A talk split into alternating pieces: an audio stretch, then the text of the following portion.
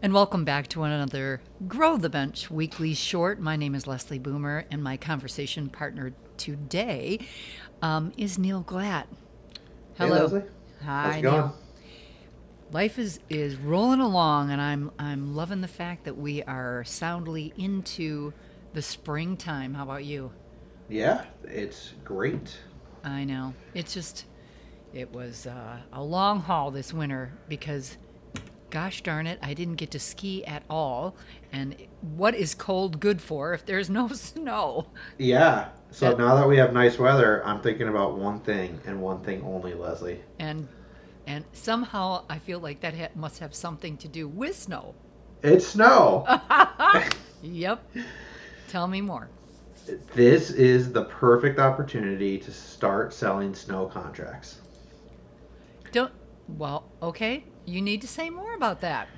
Well, so most people are, you know, exhausted and fatigued at the end of winter, and I understand mm-hmm. that, right? Mm-hmm. And especially because depending on where you are in the country, you still might be doing postseason repairs and dealing with customer complaints, or um, yeah. you know, waiting for that snow money to actually come in on those one or two snowstorms we got. So it's like, oh, it's a tough time, and, and the weather's nice, and all you want to do is is get out there and you know drive with the windows down and you know grab an ice cream on the weekend or something. And I, I'm with you, right? Yes. A hundred percent. But also, if we don't start with our snow sales, then come September, October, we're going to be dealing with probably anywhere from 30 to 50 percent of the market available.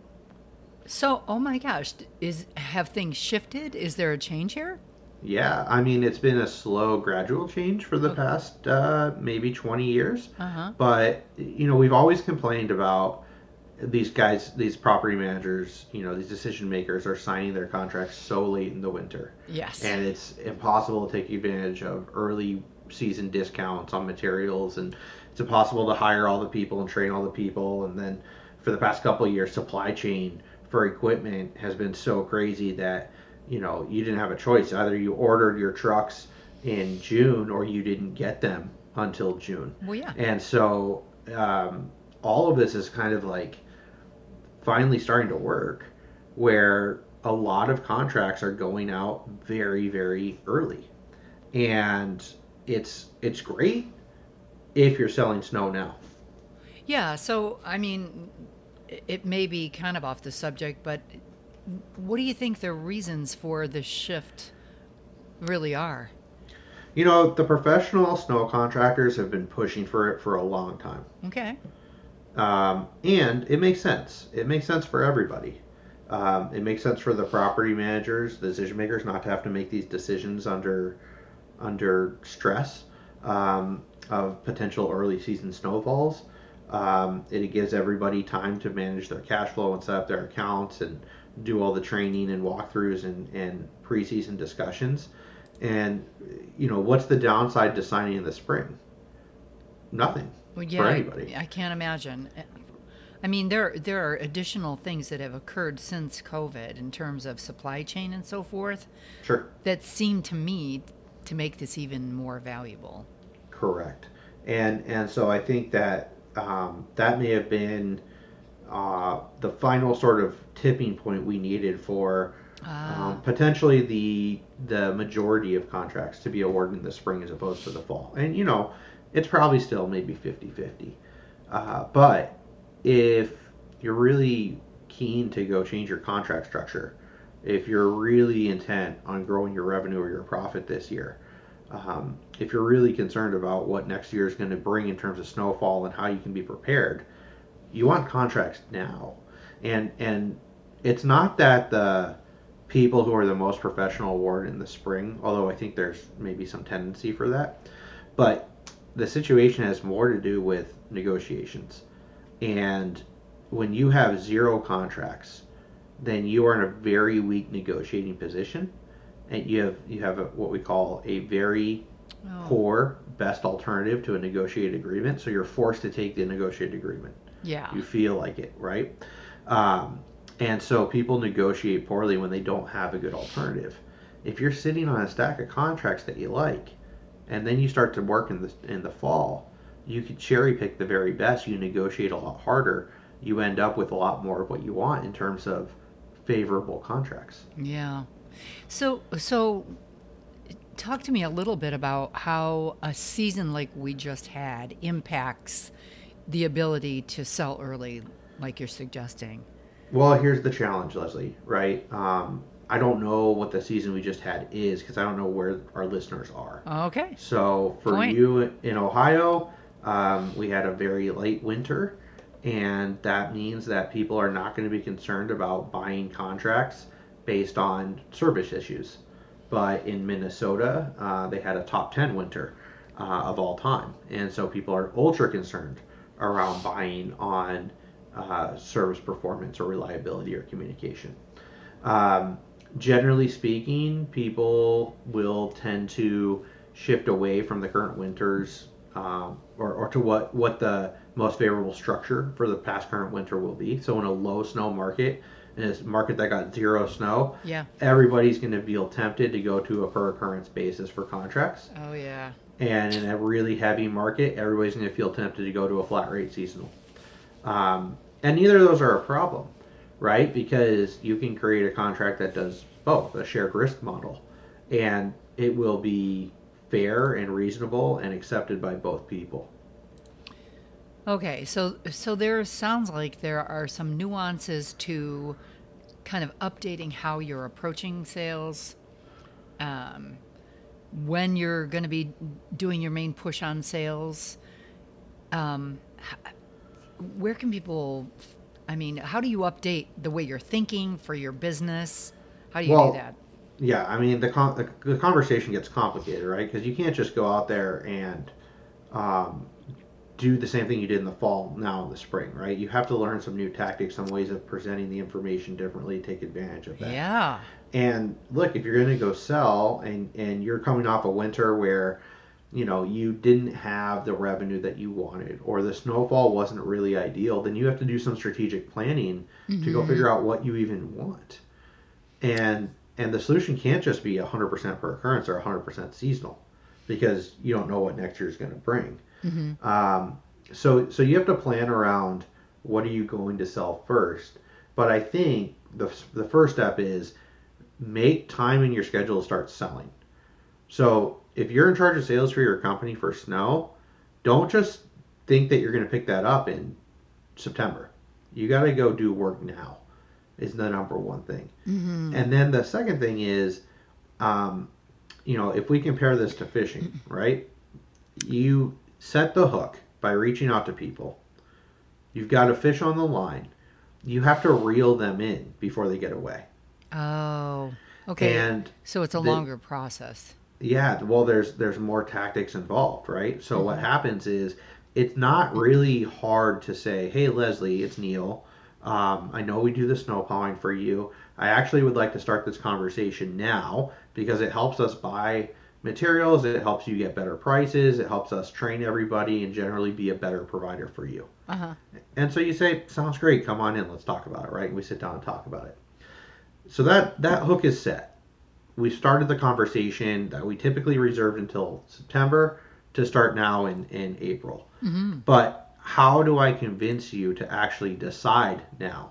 Because the temptation is hey, you got budgets due, you've got new hires, you've got landscaping, you've got a million other issues that all definitely take precedence over snow removal because you used to make those decisions in September. Yes. And so, right? So might might as well just drag it out, possibly till September again. So as a salesperson, I'm going to say, well, Leslie, let's talk about what a fair date to decide this is. yeah. and You're setting expectations. Setting expectations, right? Yep. And so I'm mm-hmm. going to say, you know, we would really love. In fact, I'm going to say, you know, Leslie, to be honest, given the supply chain, I need to know if you're going to go with us or not Okay. by July 1st. Fair. Is that is that fair? That's fair, right? Yes. And then I say, all right, so if we're going to decide by, if we're going to be contracted by July 1st, um, then that means uh, a contract has to have gone through a legal review. So if you decide to go with us, you're going to send that contract to your lawyers. My lawyers want to look at it, right? And how long will that take for you, Leslie? Gotcha. Once you send a contract to your lawyers, Yeah. Uh, is that one week? Is that two weeks? For me, it's two weeks. Okay, so we need three weeks for a legal review if we decide to work together. And then, Leslie, um, in order to decide to work together, you're going to look at multiple bids, I assume. And so, um, how long is it going to take you once you have all of your proposals to actually sit down and discuss them? Maybe you have to check with accounting. Maybe you have to check with with a colleague. Yep. Right. Yep. Maybe that's two weeks. Okay, so now we're at five weeks of time. And by the way, you have to get bids. And I know landscapers are busy. We're we're focused on snow, so we can do it kind of quickly. But I know other people are probably going to drag it out. That could be three weeks, right, to get three bids Yep. at the way that some contractors respond right now. So now we're at eight weeks, and you have to have this conversation with a couple other people. You have to do the site visits. I'm going to have a couple questions. That's at least three weeks. We're talking 11 weeks Yeah. before July 1st, if that's when we want it to be signed, right? So you do- just you just built back a timeline oh from from your end date. I love that. to today. What a shock! Yep. right? Mhm. and so, hey, if we really want to make this happen, then we need to start this whole thing on April 10th. We need to keep on this this timeline that we just agreed to, and then we'll have a contract July 1st. And now I have I just set up four different touch points Yes. to connect with you every couple of weeks that you're expecting me to. I'm never calling you and say, "Hey Leslie, I'm following up. Hey Leslie, what's the status?" I'm calling you and saying, "Hey Leslie, we said that you would have all these things done. Uh, it would take you this much time. Good news, my quote's done. My my component is is finished. How's the rest going?" Yeah. So you're keep not only did you set up a timeline from from your expected due date, you're helping to hold them accountable to it Right. without and really, nagging. what I'm not nagging. I'm not following up. Right. Uh-huh. we are equals in this process and i am taking charge. I'm sitting in the driver's seat to get your input and build out what we're both going to do. Beautiful. how do i do that? Well there's a lot of tactics. There's a lot of strategy there right? I mean listen if if i was able to help you on this podcast great but i think you probably need to to learn more and put it in your own words and rehearse it uh, in order to make it great. Oh, for sure. So I- I'm feeling a lead into a great opportunity. Talk about what's going on in Milwaukee in May. So in May in Milwaukee, we have what we call the Forum for Sales. And what I did is I took my uh, nearly decade of experience selling multi-million dollar uh, snow portfolios. I wrote down every single thing that I knew how to do in sales Wow. into like a 250 page workbook. And uh, I've used used these tools to coach other people. I had a guy who I coached a couple of years ago who sold $100,000 in snow removal. We started working together, and six months later, he'd closed a million dollars in snow removal Oh, with these strategies. wow. I'm, I'm, um, I I don't often create something that I think is like masterful, but this is pretty awesome stuff. And uh, I'm fortunate to have learned all of it over the years of practice from other people who are smarter than I am when it comes to sales. But now we have it available, and I present it for two days at the Forum for Sales in what is undoubtedly the highest value training I do all year. All right. So that's going to be in Milwaukee. It is. So if you wanna if you wanna come out, um, we're at the Western Products facility, which is Oh, awesome. awesome. Yes. super fun. We have a great spot for dinner, which is included, and that's uh, May 10th and 11th, Wednesday and Thursday. It's a small room, Leslie. We only bring in about 20 people.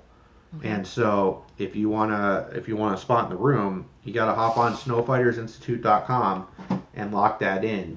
And uh, we also have a room block set up that um, will expire soon.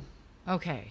So this is yeah, it's a great opportunity to be Western's facilities is great. It's a great location. Milwaukee is a ton of fun. But more importantly, you're getting some timely information about how to really shift what you're doing in sales so that next year can look way better than this year. Totally agree. Yep. So, okay. snowfightersinstitute.com and or read the full blog and there's a link for you right there that'll get you to where you need to be to sign up for this great opportunity. Um, i encourage everybody to take a look at that. And neal thanks so much. This has been very not only interesting but inspiring to get going. Let's get some motivation to change things up learn a little bit more and hit the ground running for uh, 2024 sales awesome all right. Until uh, next week, thanks so much for tuning in to uh, the weekly short. And Neal will be talking to you in a couple weeks.